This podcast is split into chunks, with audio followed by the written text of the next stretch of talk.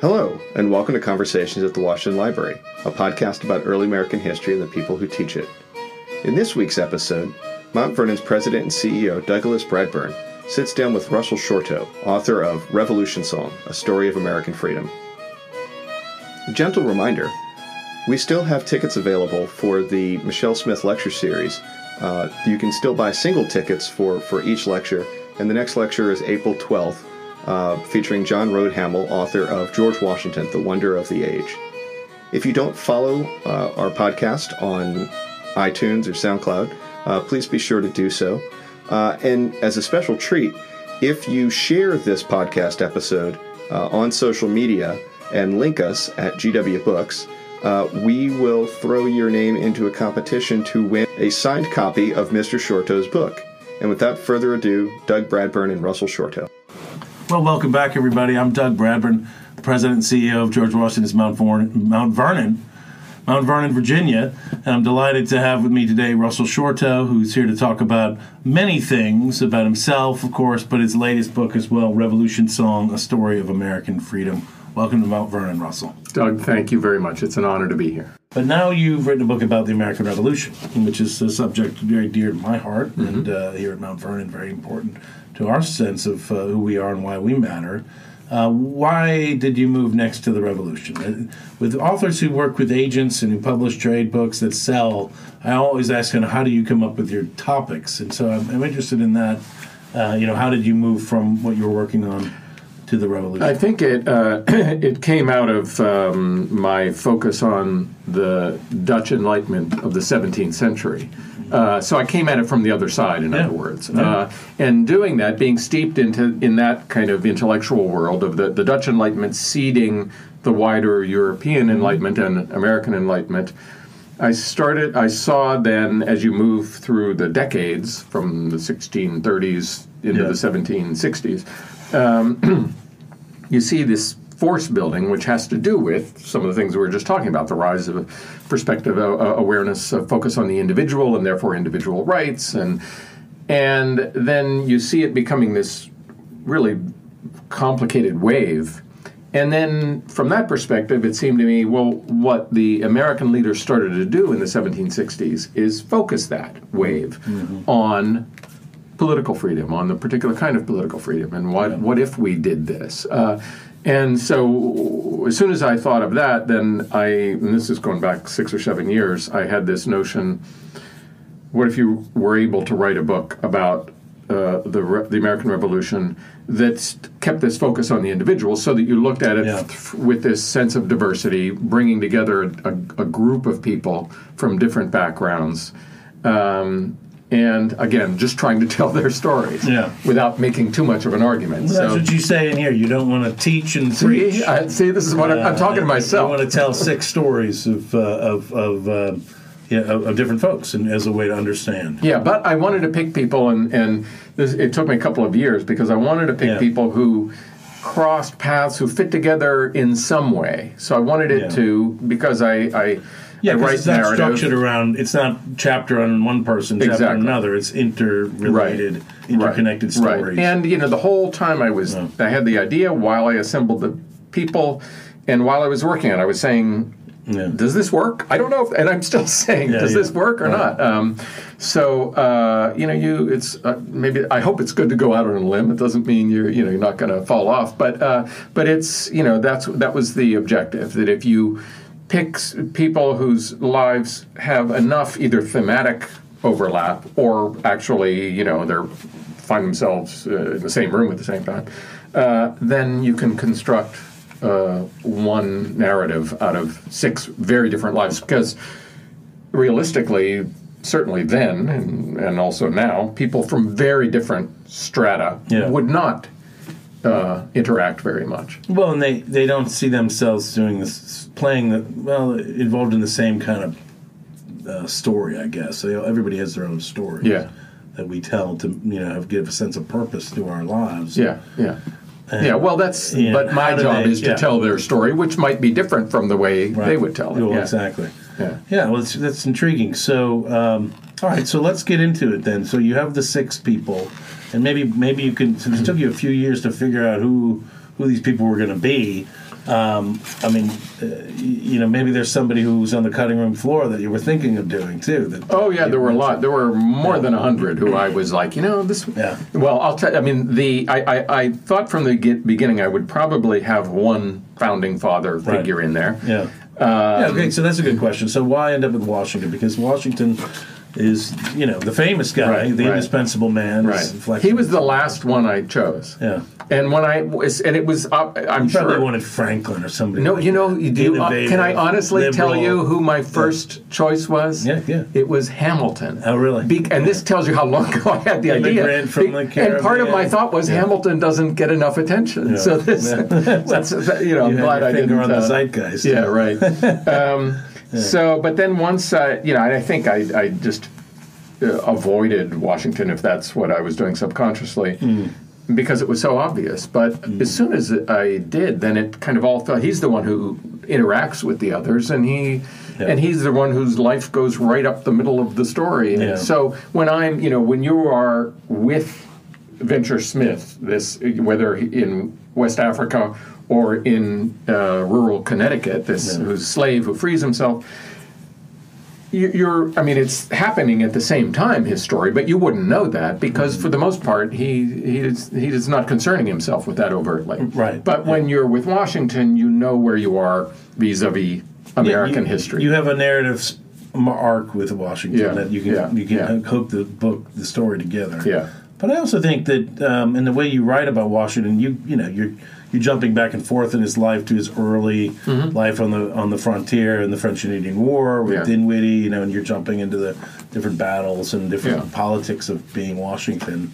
Um, you know, I, I think for the, the average reader, though, I mean, they they're you know they're being exposed to Venture Smith, who they've never heard of, Mm-hmm. but they don't really know the story of Washington either. They know he's on the dollar bill and they know he's important, but they don't they don't know all the stuff that you're bringing. To I, bear, that, I know? think I, I, I hoped. I mean, I, I, I believed the same thing as well, and uh, I hoped that you would. It would be doing a couple things. You would be kind of, in a way, bringing him down to the human level yeah. because everybody's a human being struggling with the same basic Yeah. things. Yeah. So demythicizing him. Mm-hmm. Uh, and then also just basic. I mean, I didn't know that you know George and Martha used Spanish fly, and you know, I mean, you know, there are things that uh, that jump out at you. Neither did I. I don't Yeah, I well, as you one. That's spend a- it that's good. daily as you're with the. Do we have an encyclopedia on, article on that, with his uh, uh, with his uh, uh, his his letters and Yeah. his uh, account books and just all that stuff. You know, you just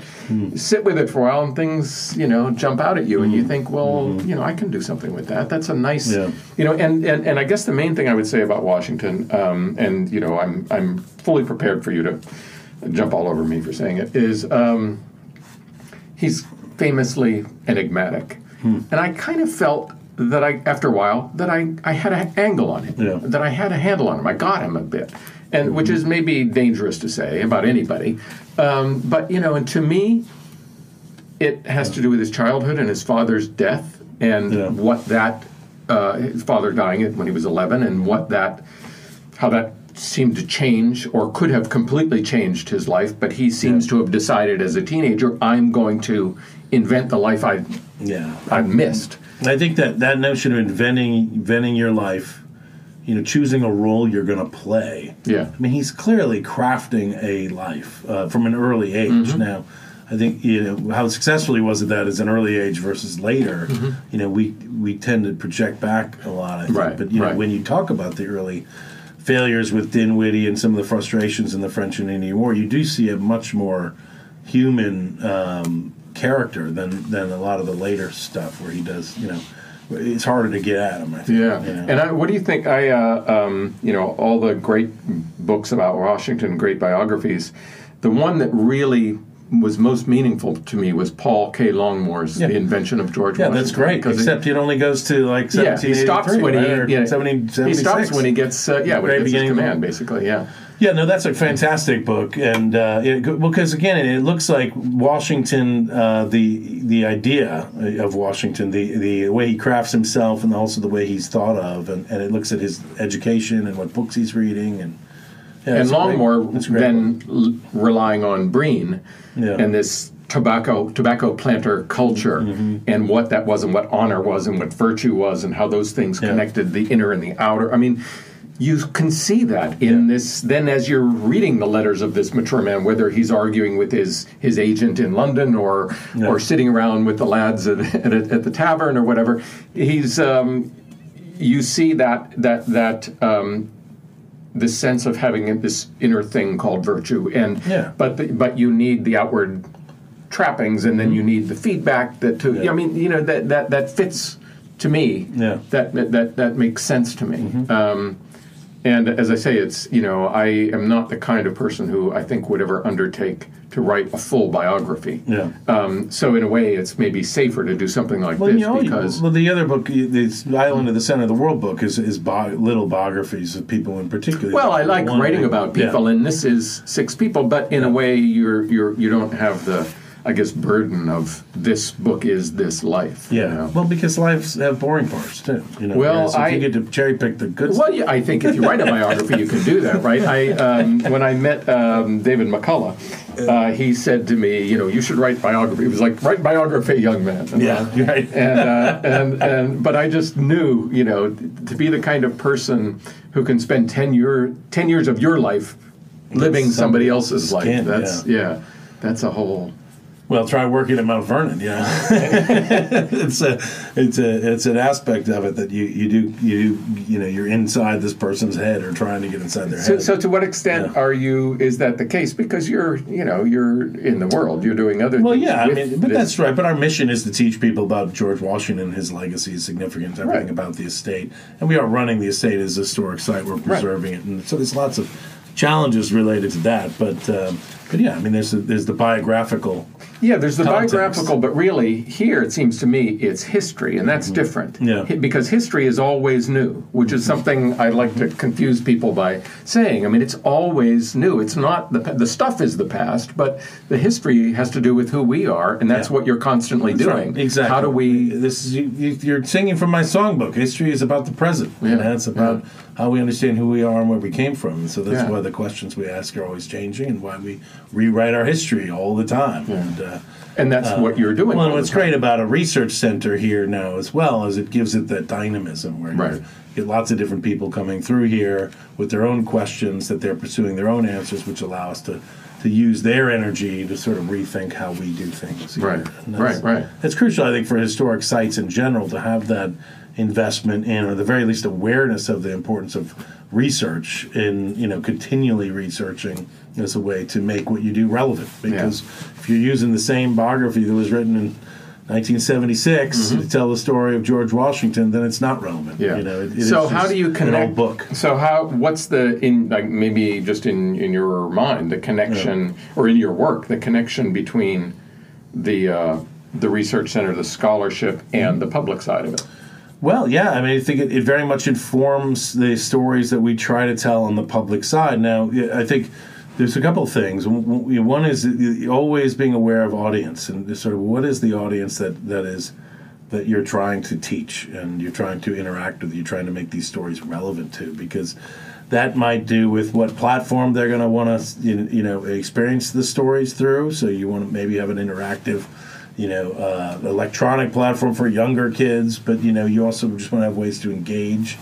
Um, it also speaks to you know what is the uh, you, you know what are the questions that we're we're we're asking of of people to pursue when they're here, and are they the right questions? And I think you know uh, having a lot of different people come through in the research side. uh, It does allow you to be aware of alternative ways to, to focus on, uh, you know, uh, the familiar, uh, which is here.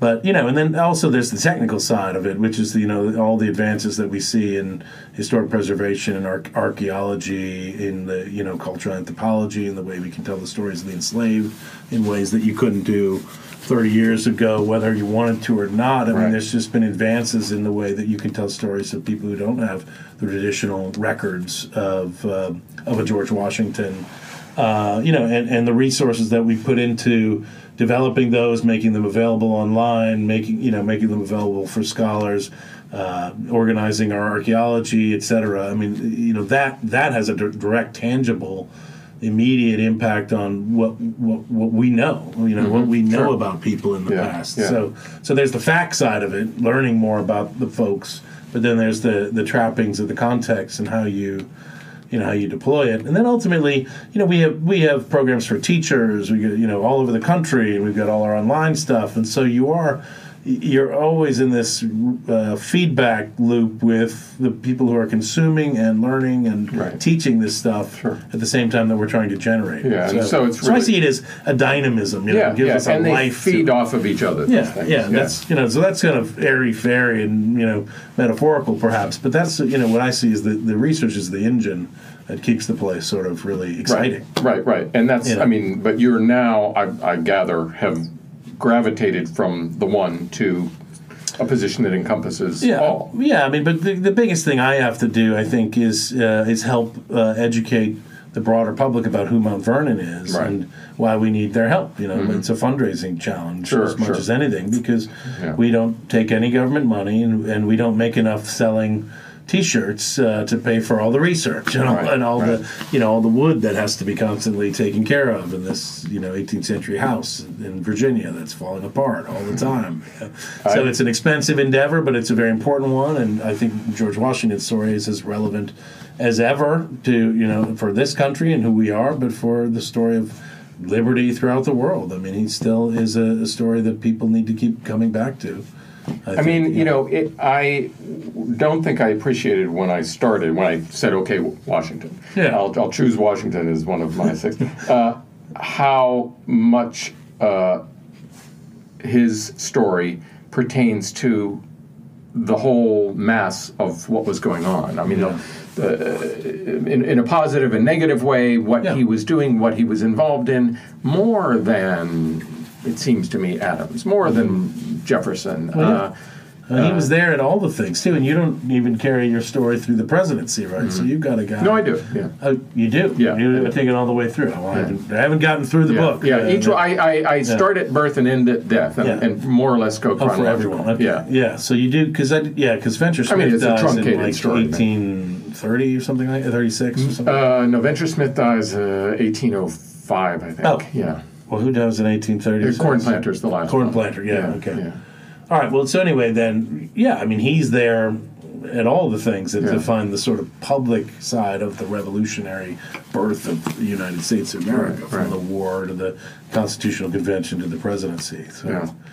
uh, whereas Adams and Jefferson weren't, and, and really, you know, Franklin wasn't, and Hamilton was in the war, but not in the same capacity.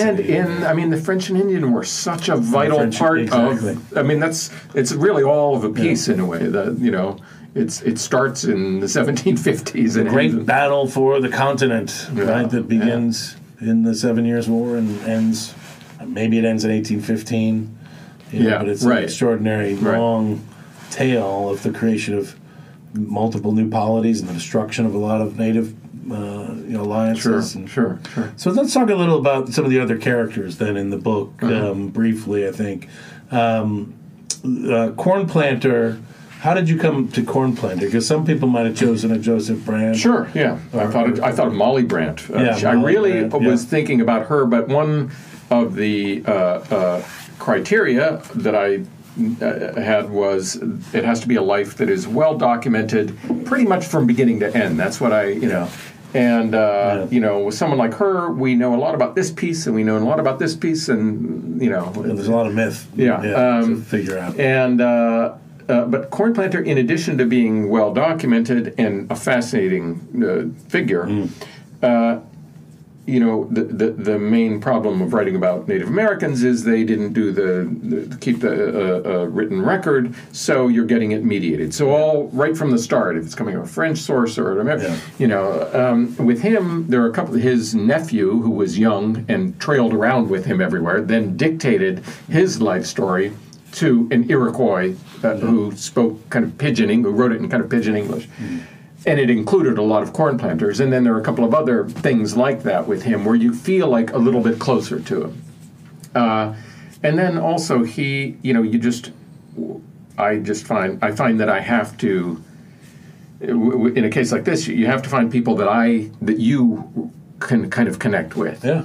and he is he also defies that kind of uh, uh, you know the, the, the noble warrior. I'm not. He was a noble warrior in one way, but he was a complicated figure, which of course many of them were. eh, Most of us are, Yeah. but we have sources showing that with him, showing the complexity, and I think in a way, in this, one of the points I make, actually showing where it may have come from, which has to do with the fact that his mother was a prominent Seneca woman, his father was a white man from upstate New York who was like this ne'er do well rum trader. Uh, who showed up in the village one day and then went off and was and he repeatedly Cornplanter returns to this you know this this pain of not knowing and, and and he travels once a couple of hundred miles to confront this man when he's old enough and says you know you're my father don't you want to be in my life basically i mean it's a very kind of you know Yeah. you don't think of people from that time uh, certainly of native americans needing that kind of psychological reinforcement, uh, and it's there in his in in the raw material. So that allows you to kind of create him as someone who represents a, a people that has all the complexities of any. I do like that character a lot. I think it comes out in the writing. You you and you you call him sort of a philosophical minded type. because he's a, I think he's able to see uh, you know when they are uh, you know they've uh, they've lost out over and over and over again. And the Iroquois are saying to him because they've appointed him here you go negotiate with them. And then they don't like what he came what he came up with. Yeah. But he knows perfectly well we're not going to turn back the clock 50 years that's just not going to happen Yeah. so you know he has that kind of um, you know he's a diplomat He's a very complicated and interesting figure in the era. I'm delighted that you, you wrote wrote him up so well, and I think incorporating him into the story really well. Um, he gets the Cornplanter Grant in upstate New York. I mean, he he personally ends up fairly well. He's trying. I think at the end of his life, he's trying to, having seen his people get, you Yeah. know, uh, Decimated. uh, yeah, uh, he's trying to create a piece of ground for as many of his people as he can, and that's what that that is, and that lasts for until the seven, until the 1950s, really. I saw a manuscript map of the, of the Clinton Sullivan campaign in the hands of a private collector Uh-huh. Only a few months ago that I didn't ever know existed. Huh. Yeah, interesting. I got nothing else to tell you. It was, a, it was an amazing campaign. Yeah. well, so we can't go. I don't think we're gonna have time to go through all the characters, but they're extraordinary. But let's do um, what what is her name? Uh, Margaret, Margaret uh, Moncrieffe. yeah, Yeah. Moncrieffe. So. Wow, where did you? Why? How did you decide on her of all Well, the women again- of the age? She's yeah, I know, one and I went I'd be like, lot of them. "Eh, I don't know about the, her. Well, there were Yeah. a couple of um, there were a couple of farm women who wrote diaries. Yeah. Who I was, you know, thinking about. This is a more typical life, you know. Yeah, Uh, one problem I had though with someone like that is, Mary Silliman, right? People well, like with that. some of them, I mean. Uh, the ones that appealed to me, and I can't think of their names right now because this was years ago. Hmm. Um, uh, there wasn't a whole, you know, like with Venture Smith, there's kind of a cottage industry of people who've been, they're archaeologists, yeah, people Venture studied yeah, him. and well, and he's got descendants. His yeah. descendants, uh, who I'm Facebook friends Yeah, with. you traveled to and, uh, Africa with. Right? yeah, I mean, that's um, amazing. So, uh, uh, you know, when you're doing this, again, this isn't a biography. I'm, I've got all these plates spinning, so I needed to rely on other people. So to cr- Yeah. unearth someone, so to speak, and there's not a whole Yeah. Group of scholars around their work who I can rely on. It's like, man, that's a lot of, a lot of like a yeah, lot of. exactly. Uh, I mean, that's a life. That's a dissertation. Yeah, right, Yeah. right. So uh, Margaret Moncrieffe has been written about somewhat, not a lot.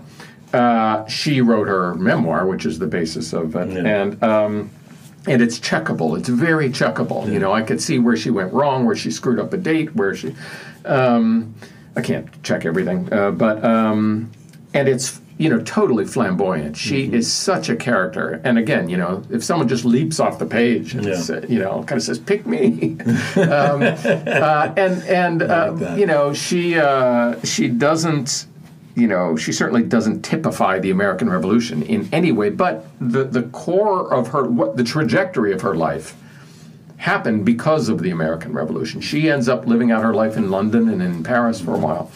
Uh, and she's sent off in this direction by virtue of this kind of bomb that explodes in the you know when she's a teenager in New York when the you know the Americans are in Lower Manhattan and she's with Washington and the British are amassing in Staten Island and and uh, that's the that's the the what sets everything in motion for her. Yeah, the, the sort of domino effect that you know that happens when these great events play out. Yeah. traumatic and destructive. Sure, and how that plays out in different ways with one particular Yeah. individual. Now, Do you see her? Do you see her as a harbinger of modern feminism? You, you, No, I, I, I don't. Um, but you know, I, what I tried to do in the book, where later in the book, where I'll just say a bit about, uh, you know, I, I the, the few people who've written about her, I think tended to be kind of dismissive in their language towards her, and I think you know why not give her the dignity of you know trying to do. Trying to invent a life for Yeah. herself Yeah. the way Washington was. Well, inventing a life and then trying to catalog that life. I mean, writing then a memoir deciding is a very catalog it. unusual thing And for not anybody, only that, let but it's- alone a woman. Not only that, Yeah. it's a very racy memoir, Yeah. and you know, it, and when, first when you're reading it, you're like, "Well, how is this possible?" But then Yeah. you realize, well, I'm thinking through like the Victorian age when this wouldn't have been possible, but she is writing before that. So when there was still, you know, Mm. Yeah. things were still a little bit uh, freer that a woman could do this and name names and, and all the rest. Uh, well, let's uh, one more. Let's talk about one more. So you choose. Uh, Abraham one? Yates Yes. is, um, uh, you know, New uh, Yorker. Uh, yep, and uh, Stefan Bielinski, Steve Bielinski in Albany, who's devoted his career to uh, the people of colonial Albany, and he put me onto Yates. And, and Steve Bielinski started in the 70s. He had this idea to write a biography of Yates, and he didn't. Uh, but he has compiled these these file cabinets full of. I mean, Yates himself wrote massively, and Yates said some of his notes from the convention exist, right? From the Constitutional Convention. Yeah, yeah, yeah. I mean, they weren't his, but yeah, he got notes. He wasn't Okay. there. Yeah, um, he, I think they didn't allow Probably him Yates in. notes. Yeah, they Yeah. want him there. Uh, his uh, his uh, nephew was. Okay. Um, There were a lot of Yateses, which uh, confuses okay. things. So but, um, I'm confused then. Yeah. yeah, um, but uh, you know he's uh, interesting to me because he gives this other this sense of the class struggle that was going on. That again, you don't you don't get that story so clearly, and he from the beginning was the class struggle has always been hard to integrate into the broader narrative. Right, strong. right. There's some great books like Ed Countryman's book, in, mm-hmm, yeah. in New York in particular, mm-hmm. that, that do a good job. But it's always difficult because it goes back to that old problem, you know, of like, is this a war for rule at home or home rule? Carl Becker's formulation. Mm-hmm, right, right, right. But I think the way you do it with biography is a great way to do it. Because that's you know the way these things were lived. They weren't lived in these big, strong Well, that goes back to my mobilization of a notion of- working class. You know, it's not Right. 19th century. Yeah.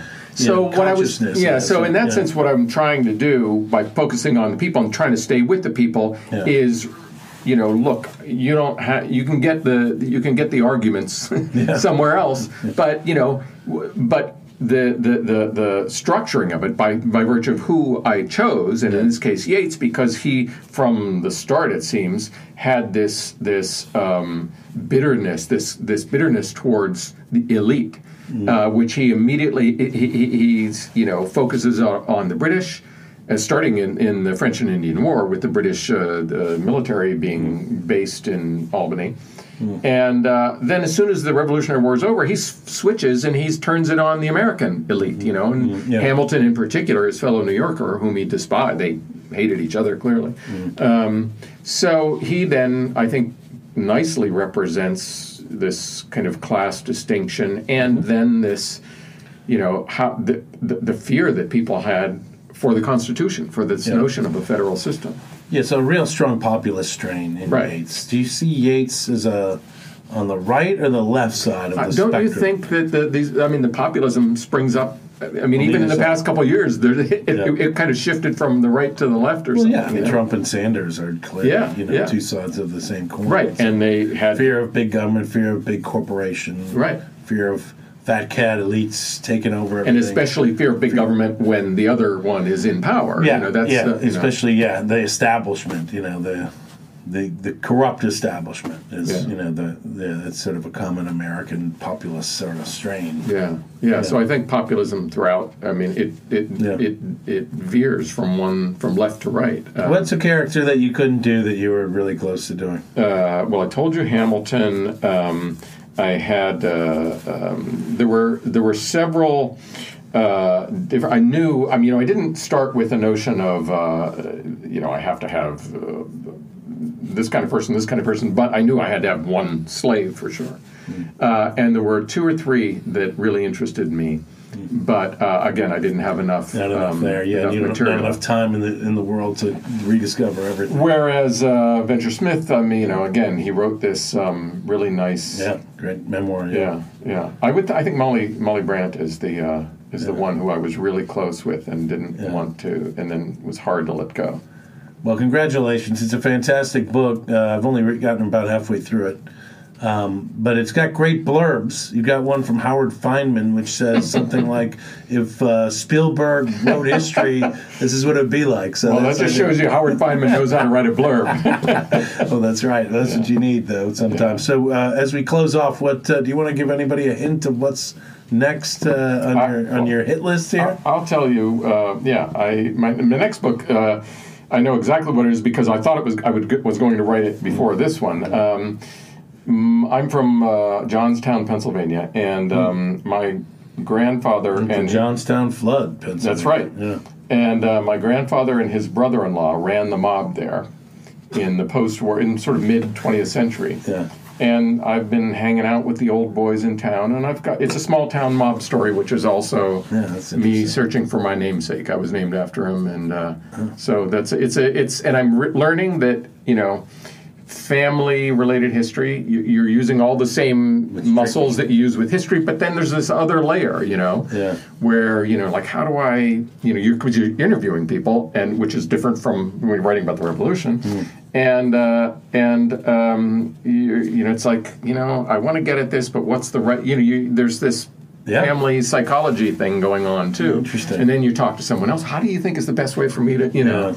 so there are a lot of the people a lot of people want me to do it and are interested and then there are some people who don't and they haven't Those people in your family, mostly. some are and some are not because they're not all literally in my family. But uh, yeah, some are in my family, and um, and they'll talk, but then they'll kind of skirt around. You know, so that's the, you know, there's another kind of dance you're doing there. You know, you're figuring out how do I get in there and. Uh, you know, but it's ultimately though it's it's it's a story about people. It's not, you know, I'm not writing a mob story. I'm not like giving you the history of the mafia or anything like that. No, it's too bad. Then it would be made into a movie. Right. So so I think ultimately it has to have that grounding, you know. Mm-hmm. So, um, but it's yeah, it's interesting because it's uh, a lot of the same tools that you use when Yeah. writing any history, but then there's this other kind of layer of difficulty. yeah, there's a kind of a self-discovery memoir aspect That's to yeah. this. It I think So it has to be. autobiographical in that Yeah. way. Yeah. Well, well, good luck with that, and uh, congratulations on this book. Thank you, And, uh, Doug. look Thank you again for having me. tonight. So, Yeah. uh, thanks for being here.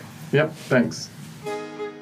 Thank you for listening to this episode of Conversations at the Washington Library. Be sure to subscribe and follow this podcast on iTunes or wherever you get your podcasts.